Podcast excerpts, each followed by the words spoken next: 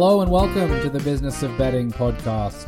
Today I'm joined by Chairman of the New South Wales Bookmaker Cooperative, David Dwyer. Dave, thanks very much for coming on. The Business of Betting podcast is proudly brought to you by the Betfair Hub from Betfair Australia. No matter where you are in the world, if you want expert articles from pro punters, from building automated models to betting psychology, check out the Betfair Hub. Betfair.com.au slash hub.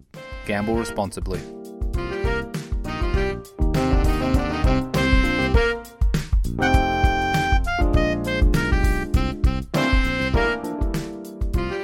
Today I'm joined by Chairman of the New South Wales Bookmaker Cooperative, David Dwyer. Dave, thanks very much for coming on.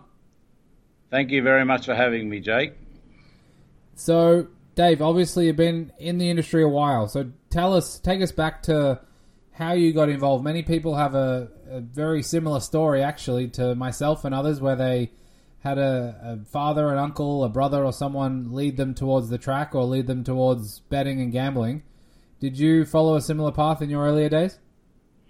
Yeah, Jake, I grew up on a dairy farm in northern New South Wales near a little town called Kyogle. And um, I had an uncle who lived on the property next door who was a greyhound trainer, and he, he didn't have any children at that stage. And I always uh, found it was an interesting time to spend time with him, leading his greyhounds and and going to watch his greyhounds race. And uh, my person, my mum and dad really had little interest other than watching their brothers' greyhounds run.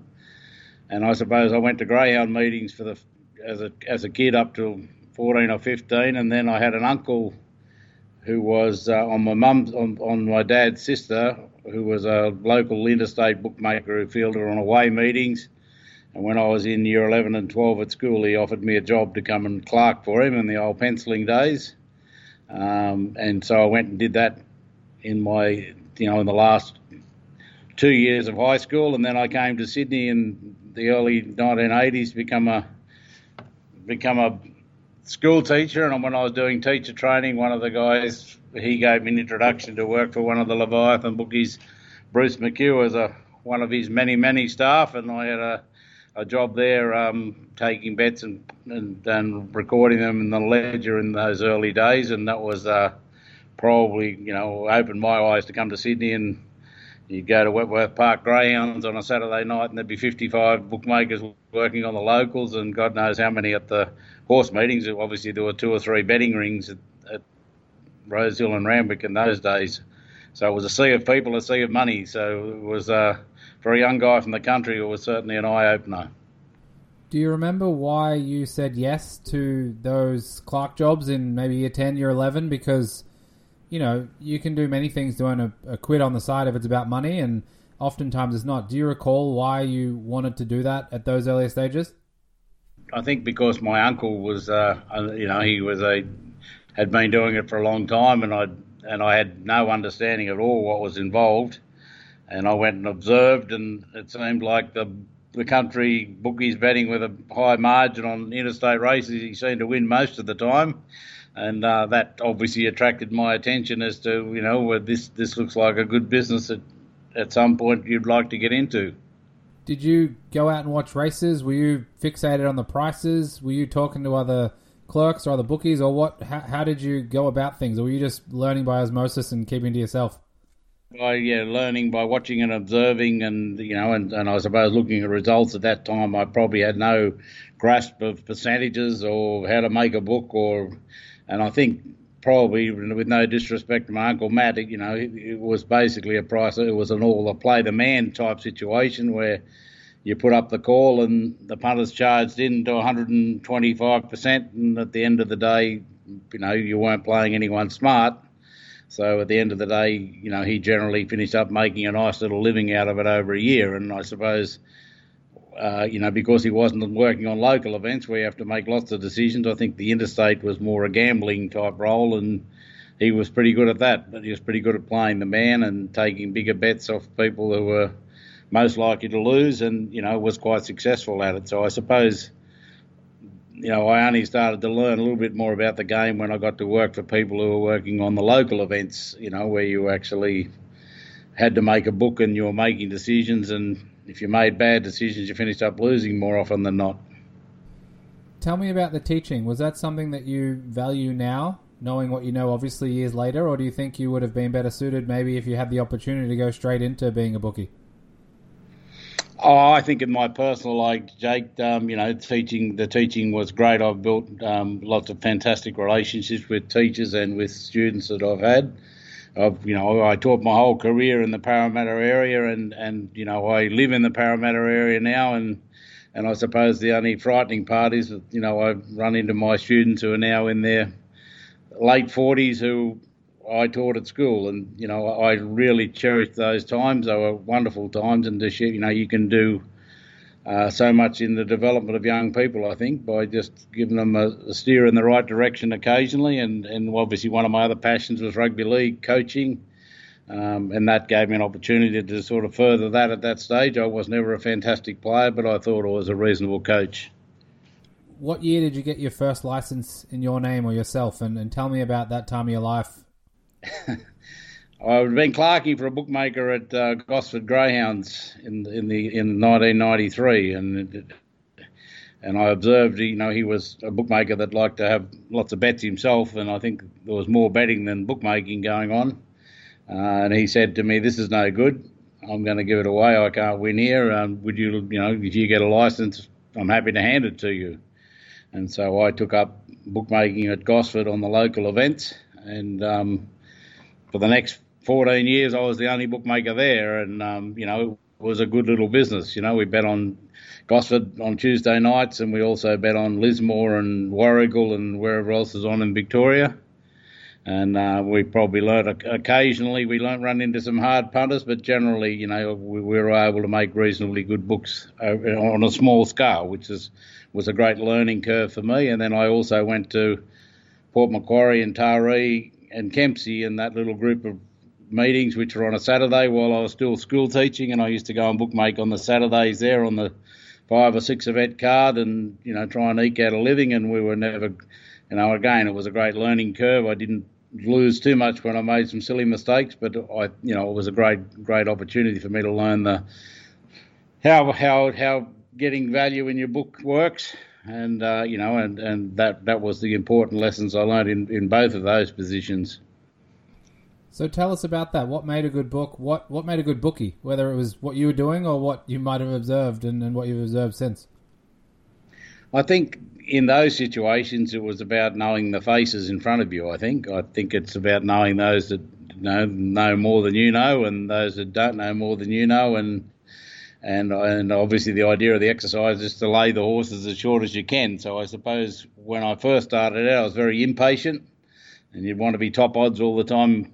You know, you want to get every bet on the racetrack, and then eventually you work out that you know there is a time to be top odds and there's a time not to be top odds. And I suppose I learned off a guy when I was clerking who was his number one rule was never to go a price on his own. Um, he said, I don't want to force them to back the winner with me.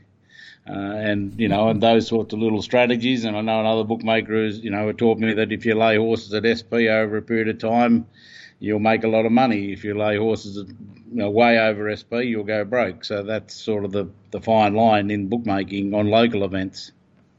You must have heard a million different sayings like that one.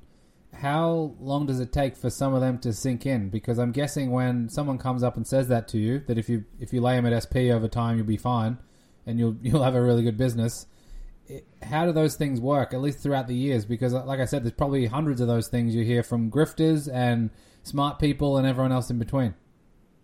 Yeah, I think Jake, over a period of time, you have to make your your your own style. I mean, I, I'm not a, a, a real form student. I mean, I'm not in a position where I can say that 100% this is what the market should be, and I'll lay all those that are under the price, and I'll back all those that are over the price.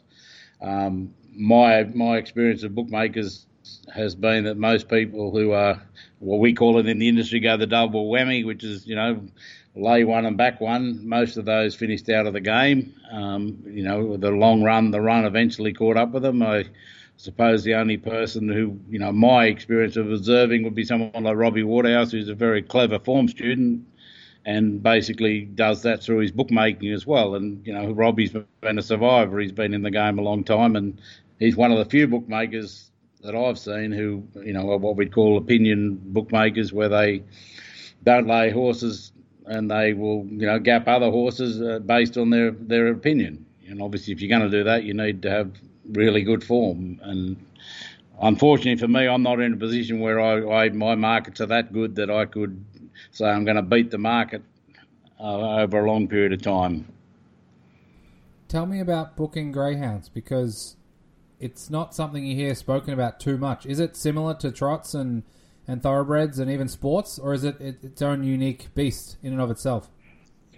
Well, I suppose there were, you know, there were two forms of greyhound racing. The hardest form of bookmaking ever I've ever done was straight track bookmaking, um, which is, uh, you know, I think in, in Australia in the last period of time it's become popular again for tracks like Healesville and Capalaba now are on Sky Channel, and um, obviously in that form of bookmaking, uh, you know, the the like they they can settle on one dog, which is settled by the side of the track it likes, and you know, I've, you know, plenty of occasions you start laying a dog at, you know, at uh, two to one against or three dollars, and they finish up taking dollar thirty, and they win by half the straight.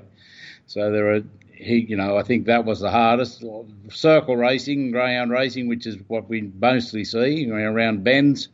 Obviously, interference played a factor, and most of were tight little tracks. And from the bookmaking point of view, the dollar thirty chance or the dollar fifty chance could always there was always a chance of getting beaten if there was a bit of interference. Greyhounds, yeah, Greyhounds was was kind to me. Greyhound bookmaking, I think probably the margins were a little bit higher, um, but you probably needed to know, know your form and have someone that could do the trials for you, because the trials are obviously very important for dogs that are having their first start or to know, you know, you eventually worked out which stables were big punters and what their average bet size was, and that sort of told you without knowing too much whether the dogs were fancied or not, and you sort of went accordingly. What made you branch out beyond greyhound racing and greyhound bookmaking? Uh, well, I suppose you know I I could see that greyhound bookmaking was you know at that stage the on track crowds had already started to decline and it got to a level where the hold you know wasn't big enough. Um, I also did some trot bookmaking at Penrith in Western Sydney. Uh, but that was more fielding on, you know, it was on a Thursday night, and we used to field on, you know, all, all the greyhounds around Australia, and and also on the trot racing, and uh, you know, I cut my teeth there. And again, trotting was a was a whole different ball game. You you know, you needed to know your form, and I wasn't very good at that. Uh, but I had to employ someone that was, and you know, we made a, a, a we had ten good years at the trots. But I could see that in the case of both the trots and the and the greyhounds that the face-to-face crowds were starting to diminish in the 1990s. And obviously, I thought, well, if I'm ever going to have a go at being an on-track bookie at the horses, it's not really, I, in my opinion, it's a young man's game, the risk taking, and and and I thought, well, if I'm ever going to have a crack at it, you know, I don't want to die without uh, saying, well, you didn't give it a try. So I thought, well, I'm going to have a crack. I'll, I'll try and get into the ATC meetings and see if I can make a go of it. So before we get into your style, I want to just talk about a few other people that might have impacted your time. You mentioned someone before, Bruce McHugh, and I believe it or not, I listened to a John Tapp episode um, where he talked about a few things in his career. So just tell me from your point of view what he meant to bookmaking and some of the things that you learnt, and then some of the things that people around him were able to pick up along the way. Well, Bruce Bruce was a massive bookmaker in, in a time, I suppose, where the punters didn't have much in their favour, and I'm not being disrespectful to Bruce. He was very, you know, he had a heart. He played Kerry Packer at different at the latter part of his career, and you know, anywhere you risk your millions, and I'm talking about in the 1980s through to the 1990s. You know, in today's terms, it'd be taking bets to win six, eight, ten million. Yep, yep. Uh, you know, on a, on a single horse race. So Bruce Bruce was a Bruce was very good at playing the person, and I suppose well ahead of you know what the corporate profiling does now. He was doing back in 19, the 1980s, and the general cash punters was put up the prices and let him on. Um, and you know he was fearless, and he, he knew that the numbers were in his favour, and and provided he limited the professionals to a reasonable size bet, he he would finish up on top. And when it came to Kerry Packer, well, you know, I don't know the exact nature of the business. All, all I know is that millions were involved in each bet, and that at some point he, you know, he had a good result off that. And chose to retire. And I suppose, you know, good luck to Bruce. I mean, I still have met him at a few functions. He's a lovely man and obviously got into horse breeding and other things.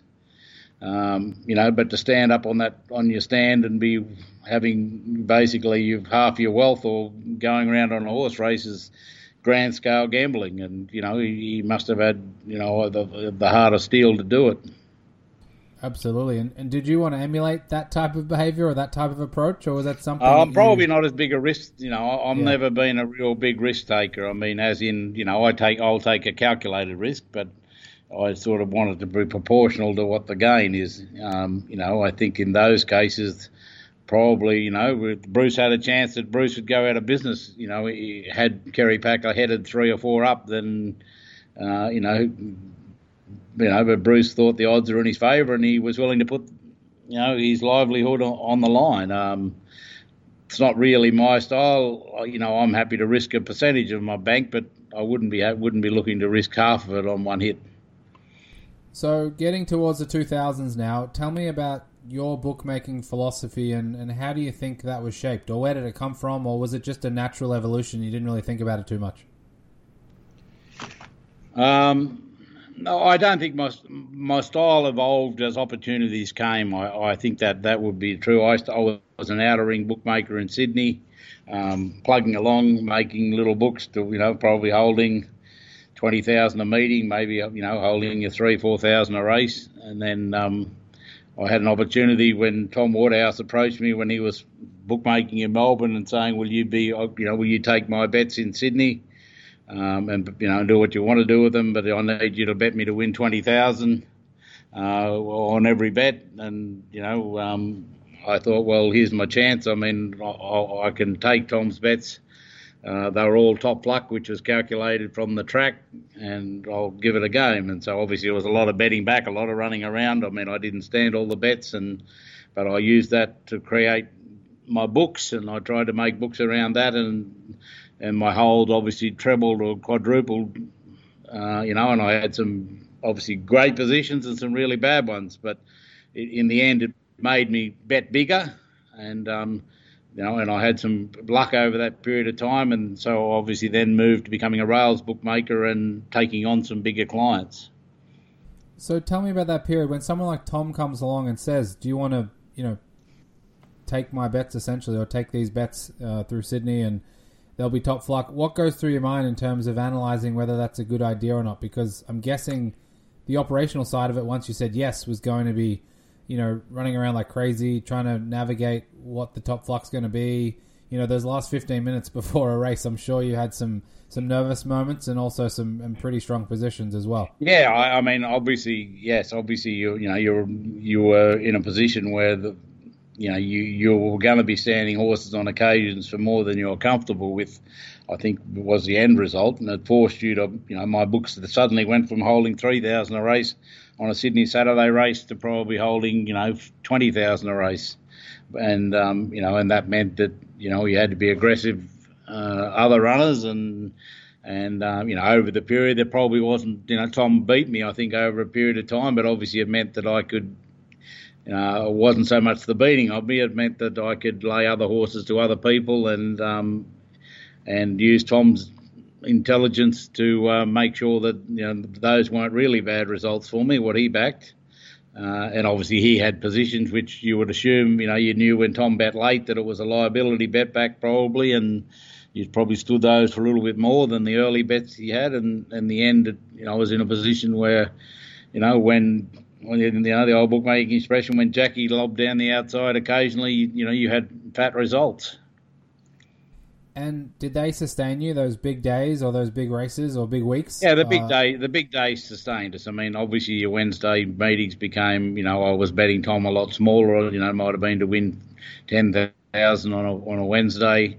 Um, I was servicing him also provincial meetings, and I, and I suppose that those meetings were smaller again. But it gave me a foundation in my in my book. I mean, I knew with 20 minutes to go, you know, that I had X dollars out of the favourite, and therefore I can start chasing a few of the others. And I think because the track had control of the of the actual call, it meant that you know you you sort of felt that if it was getting out too far, you could back it back. Um, you know, I had a core of bookmakers who were happy to share the action. Uh, they, but they wanted me to be the wholesaler. In other words, I mean, you take the risk with Tom, you deal with Tom, you do the settling, you do all that. But I'm happy to bet you to win five thousand at top fluck all these horses. So I was sort of in a position where I could trade and do what I wanted to do, and um, and put myself into a position which I was generally fairly comfortable with. Have you ever felt comfortable doing this, or are there was there a, a year or a week or a moment throughout your career where you went from running around, you know, like crazy, trying to get everything done week to week, year to year, to I'm solidified. I can do this. This is my, you know, full term, full time, long term business now. Yeah, I think during the Tom era, I got, you know, I had a, I had a, I had a bit of a good run at one stage, and you build up your bank, and you get to a stage where you feel, yeah, I'm, I'm in control of this now. Um, I had a good relationship, which was important with the other rails bookmakers in Sydney, who were happy to know that I'm, you know, I wasn't hiding where the bets were from. They knew there was tough business. Um, I had other people betting large bets with me, top luck, and obviously, I was happy to share the pie. And and you know, in the end, you know, I think the relationship I had with the other bookmakers on track, where I was happy to lay it at the price I laid it at, I wasn't trying to you know knock them off or shark them or anything. And I think that that you know telling people the truth, in in my opinion, when you're you know other bookmakers who you're asking to share liabilities with you, has always but worked very well for me. Tell me about you, you talked about Wenty Park, fifty plus bookies there, and then obviously through the early 2000s, I, I think it was still sort of you know rolling along pretty well in terms of on track, at least before the iPhone and before you yep. know more more corporates came along and things like that. Through that period, was that looking back now, some of the, the best days, the best bookmaking calendar years, and things like that, and, things were still going great before we get towards iPhones, corporate bookmakers, apps, online business? Yeah, I think in terms of the track the track business, that was certainly the highlights. I mean, you know, when I say there was 55 bookmakers at Wentworth Park, I have had a, people firsthand told me that they went out to Wentworth Park race one on a Saturday night and they were asked to put uh, you know, fifty thousand on a seven to four chance or two dollars seventy five chance, and it, they started taking two dollars seventy and five, and by the time it jumped, it was still two seventy five. They got the whole lot on, and you know that's how big the ring holes were, and it wasn't uncommon, you know. For I observed, you know, Ray Hopkins, who I think was probably one of the biggest, most fearless bookmakers who was at the tail end of his career when I was observing him, but you know they were standing dogs for ten thousand in 1980. Uh, you know, was a standard liability. Do you have fond memories of some of those days? You talked about Kerry Packer before, and in some of those numbers, which are obviously outrageous compared to to these modern day numbers you hear about and people talk about even like Singo and, and Belle du Jour and in the slipper and those type of things are still. Yeah, I mean, like this, the Belle du Jour story with Col Tidy. I mean, he was you know a bookmaker has since died, but Col you know bet him to win a million dollars in. God only knows, you know. I guess it's twenty years ago. Belle du Jour won. Well, you know, like it's a big bet. yeah. Yeah, no, like it's a big bet that you like. You know, in today's terms, it's probably to win three or four million, isn't it? You know, like wow. And Col accepted the bet, and you know, he was happy to take it. Well, you know, in today's terms, you'd, obviously as a punter, you'd, A, you'd never get it on, and B, uh, you know, the ring holes aren't big enough to sustain that sort of bet anymore. So, can you tell us a little bit about? You've mentioned a couple of times playing the person, which seems like a, a very sensible strategy and approach, and at least in this day and age, far more people are talking about it. Have you seen that morph over the years from being a a way that you managed your book previously to today, where it's it's far more common and maybe more extreme? Well, I think the whole corporate bookmaking model, I'm not being disrespectful, I mean, they've done a wonderful job in terms of innovation and, you know, since they came to Australia. But the whole corporate model is play the person. I mean, if you're not an 8% losing customer, we minimise our exposure to you and we try to discourage you as much as possible from having a bet with us. Uh, we will bet you the minimum bet limits and if you're Freddie that loses at 14%, well, you can have whatever you like. If you want to have 10,000 on a $15 chance, we'll take your bet. Um, you know, they're one, you know, and if you've got a big enough tank, a big enough bank behind you, as these corporate bookmakers do, then that's wonderful business to write. And uh, that's their model. That had never been the track model because under the rules on the racetrack where we cut our teeth, then you had minimum bets which were far larger, and you had to bet the professionals. You didn't have a choice. So therefore, they were, you know, you had to duck and dive as best you could, but you know, your liability, and I'm talking about in 1980, your liability was five thousand dollars to to bet punters to win five thousand dollars in 1980 in, in, the Sydney Rails rings. You know, to you know, if you look at today, uh, 40 years later, it's still five thousand um, and the minimum bet laws for corporates is two thousand dollars.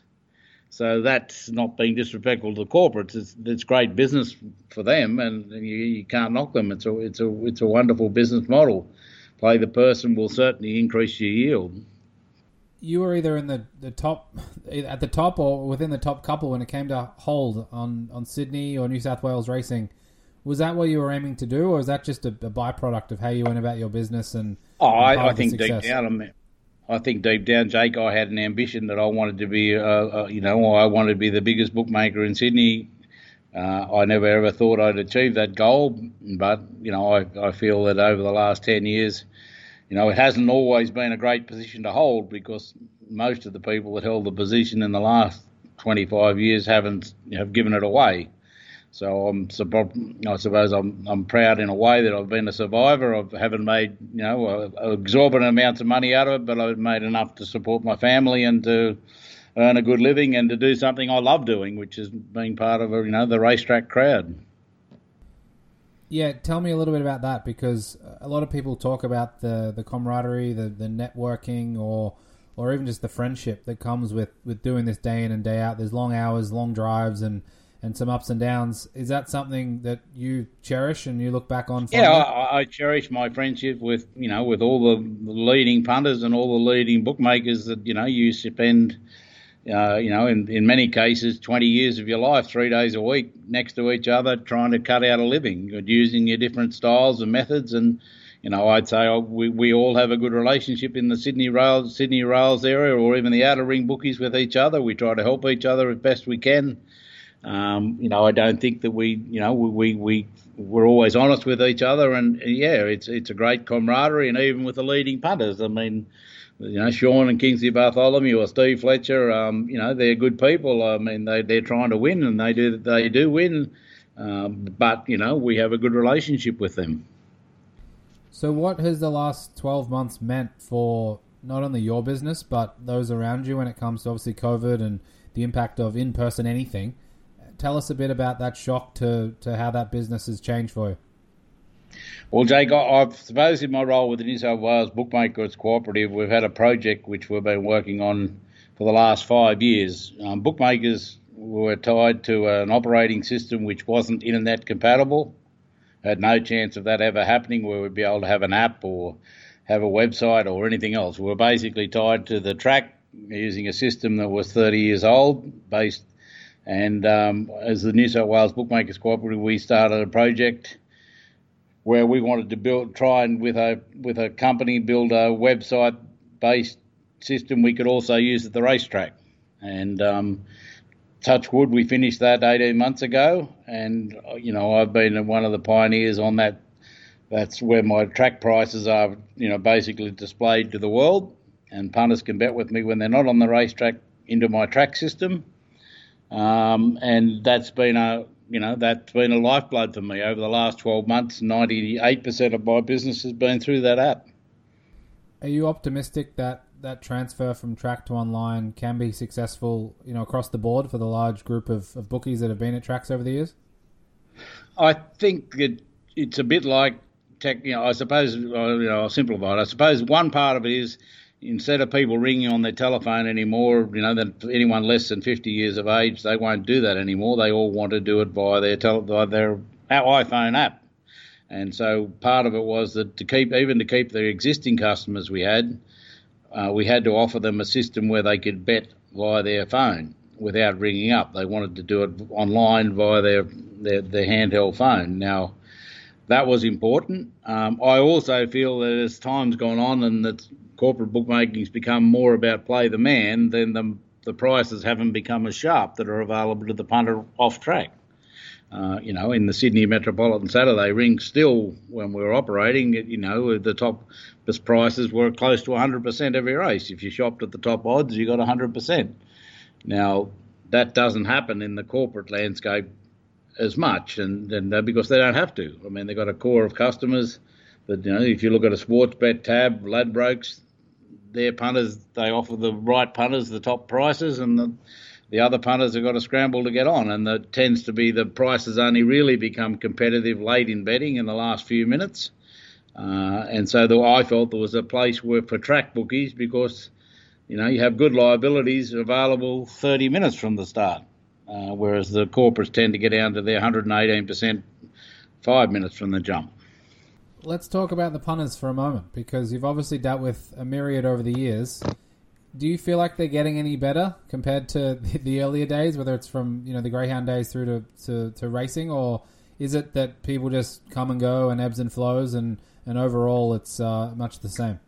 Oh, I think the core of you know the the, the I you know, and I'm not being disrespectful to anyone. I think Dr. Nick, when he was in full flight two or three years ago, was you know was winning the greatest you know on, re, on return, return on investment of any punter I've ever tried to play, and didn't you know Dr Nick was betting on all states, all meetings, uh, and was far too good for the bookmakers in terms of the fixed odds prices. So I'd say Dr. Nick would be the best I've ever seen, and certainly better. You know, now he is not betting in the ring. Where as a bookmaker, we're better for not having his business. Um, I think you know your other you know super pros like Sean and Kingsley Bartholomew are you know they definitely win year on year, um, but I think they're a lower margin return against the bookmaker. You know they might win two or three percent off you over a year, up to ten percent. I think if you look at a corporate type situation where they bet at nine in the morning, they probably win more off you because obviously the prices are not as accurate. Um, and you know, I think that you know there have been long term winners, and there are other myriad of people that are that are very hard to beat. Um, but yeah, I think the Dr. Nick took it to a new level in my experience of bookmaking.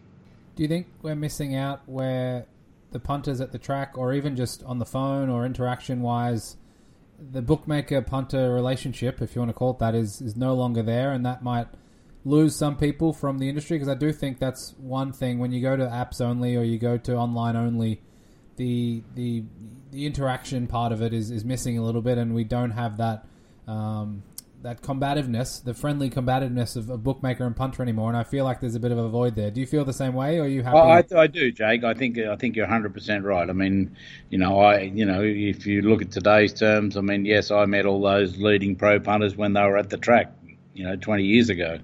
Now they don't come to the track very often, and you don't meet them socially. So I suppose yes, that camaraderie is not not going to be there, and you know the new new online punter. Well, you're not really sure who you're playing. Could be anybody, um, but you know you obviously profile their bets and, and do your best to try and uh, win off their business. But yes, I think that camaraderie being lost is a is a big problem. Do you ever feel like you wanted to jump over the other side and, start betting at all, or are you always very, very happy on the stand and holding the bag? No, I'm, I'm happy being the bookmaker because, in, in all honesty, I'm not I'm not a smart enough form student to be a winning punter. I don't think, or the temperament. Uh, you know, I think there's a temperament involved in pro punting, and you know, even the best pro punters or pro bookmakers, you go through runs, and I felt I was more able to control my positions uh, in a bookmaking sense rather than a punting sense. Yeah, it makes sense. So when new clerks come along and want to work for Dave, what do you tell yep. them, or how do you help them learn, or what are some of the things that you like to pass along that you know you learned throughout your decades of experience? Well, I you know I always say you, you know you you treat people as like as you'd like to be treated, as in you know the way we speak to people and deal with people. You you always go out of your way to be respectful and and obviously, you know, I try to, you know, I've come to understand that it, you know, it basically comes to the point where, you know, were you happy to write the bet, or did you think that the odds were in your favour when you wrote the bet? If that's the case, then the outcome doesn't really matter. I mean, if it's, it's, it, you know, you have to make decisions where all the time in, in on face-to-face bookmaking, and you just got to try and make sure that you you're right more often than you're wrong do you think there's a, a pipeline of, of younger people coming through that want to get involved in bookmaking, that want to be doing things similar to, to you you and your colleagues have been doing all these years, or is it somewhat of a void there? Oh, I think there's probably a void, Jake. I mean, we've had since we've been able to go online. I think we've had a number of younger people apply to become bookmakers, and probably more they want to bookmake in the online space, which which yes makes sense because obviously there's a the world's your market online, whereas you know you track crowds in front of you due to COVID, and even before that due to lack of interest probably in people being willing to travel to the race meetings now means that you you know you need to do the online business and the future, obviously, for most of us, is going to be in the online space. Yeah, no, I, I remember watching a, a program. I think Matt Welsh put it together on Racing.com, where he was talking to some pretty important people in in racing and betting uh, in Australia more recently. And I wanted to get your thoughts. We've obviously had the recent change in Victoria with the point of consumption. We've seen changes throughout the years across the industry in different states, and and obviously through uh, racing bodies, for example. Tell me about that and how that's impacted you, and, and some of the, the good things that have come out come out of that, if any, uh, and a lot of the bad things that might have had a, a negative impact on you trying to run a business for the long term.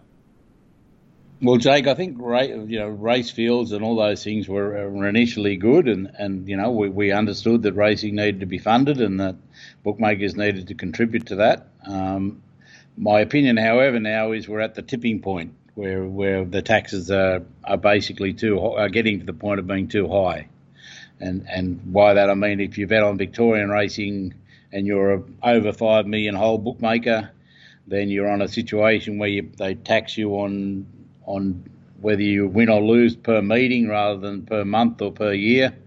Uh, you know, you're either, you know, on Melbourne Cup Day, it's either 30% of gross profit or 3% turnover tax, plus your, your, your point of consumption tax plus your other expenses. So you know, Victorian racing's in a situation where you know most of the, your you know, your big bookmakers have got to make five percent to pay the taxes, and then they've got to tack on their marketing and other expenses. So they're probably up to ten percent now in Victorian racing. If you're not lo- if you haven't got a punter that loses ten percent on turnover, then you don't want them, or you can't make any money out of them. And yet you look at if you if the same bookmaker writes a bet on sport, they're probably one, one and a half percent. If they write a bet on overseas sports, it's zero. So, we are they going to promote?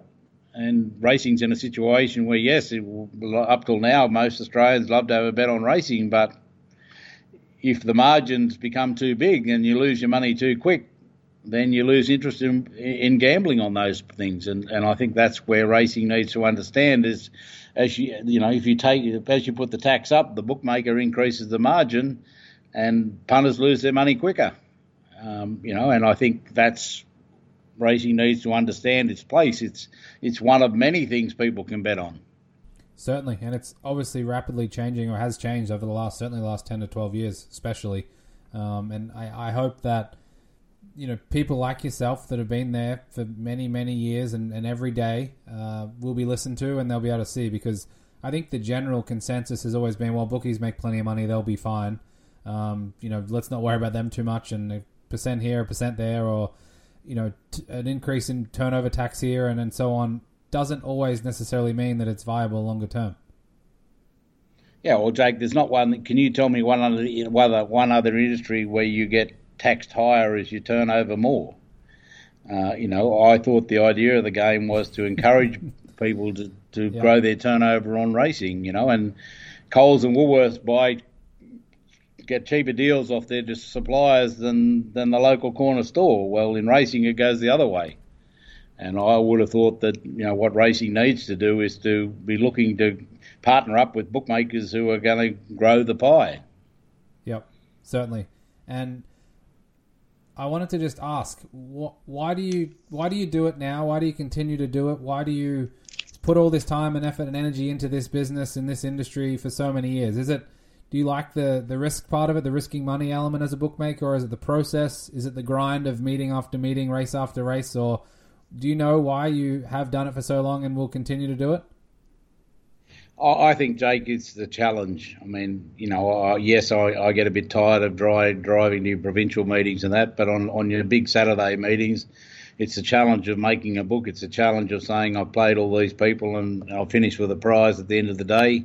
Uh, you know, you take pride in making your books, and, and, and I think that's that's what keeps you going as a bookmaker.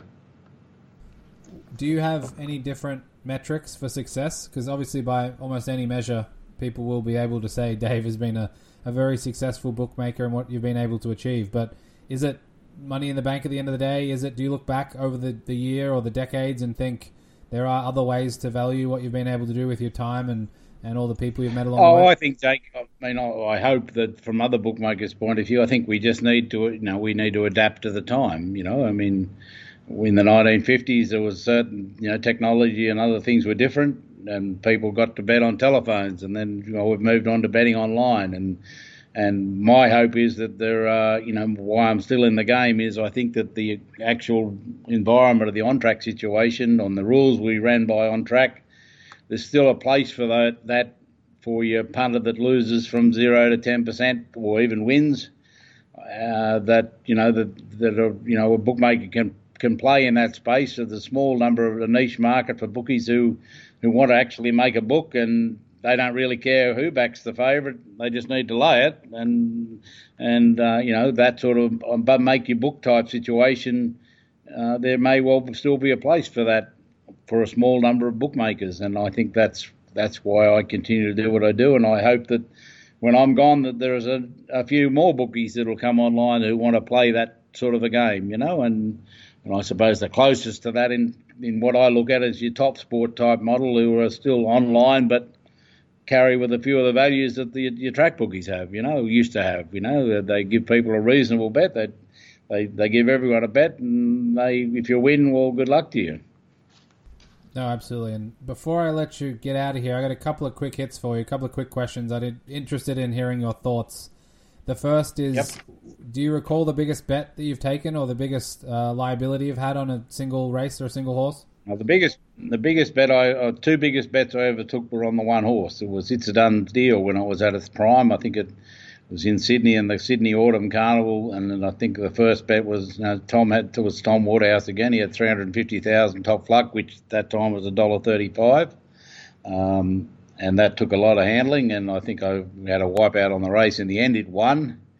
And then the following start, it was a dollar thirty, and I think Tom had two hundred and fifty thousand on it. And it managed to get beaten, thank goodness. Wow. And uh, we recouped our losses and got our little nose in front. So, you know that I could never do that style of betting today because there's a there's not enough bookies to share the risk with, and and b, you know, it, would be uh, yeah, it would be uh, hard to do today. Do you have a favourite horse or dog? Whether you like watching them, whether they won you some money, or for any other reason? Well, I have a few favourites that we don't like. I suppose Winks and and uh, Black Caviar in the last period of time have been disasters for us all, and we could buy a new house with what we'd lost on it over the time. Um, you know, I they suppose, got rolled once each, it would have been completely fine. For fantastic. You know, I think that my favourite horse, of, you know, when I was young, was Kingston Town. I think, I, you know, the the fact that a horse could win from twelve hundred to three thirty two hundred, and you know, probably should have won the Melbourne Cup in the year it was there. Uh, you know, I think Kingston Town was certainly and raced all comers, but you know, it, it took on everybody. Uh, you know, Kingston Town was certainly one of my favourite horses. So if you got one last racetrack to visit with your picnic rug, a couple of chairs, maybe a cold beverage or two, and just enjoy the day without working, which track would that be? Yes, that's a you know I suppose you know my you know favourite winning track would be a race called race track called Bong Bong. It wouldn't be for facilities, but Bong Bong's a picnic meeting in in uh, near Bowral once a year, and I had great fond memories of you know, working there, and, and I suppose in my, my favourite Sydney racetrack would certainly be would probably be Randwick. I mean, I've had my biggest days at Randwick, and you know, I think it's the home of racing. While we love Rosehill as well, and it's close to where I live at Parramatta, I think that you know the, the you know Randwick has always been the best track for me personally. Awesome. Uh, well, Dave, thank you for the time. It's been awesome and, and a lot of fun to chat. I wish you, you know, the best of luck with the Bookmakers Cooperative and, and all the, the challenges you have there with the portal and everything else you got going on. And it was a great pleasure to have you on the podcast. Thank you very much, Jake.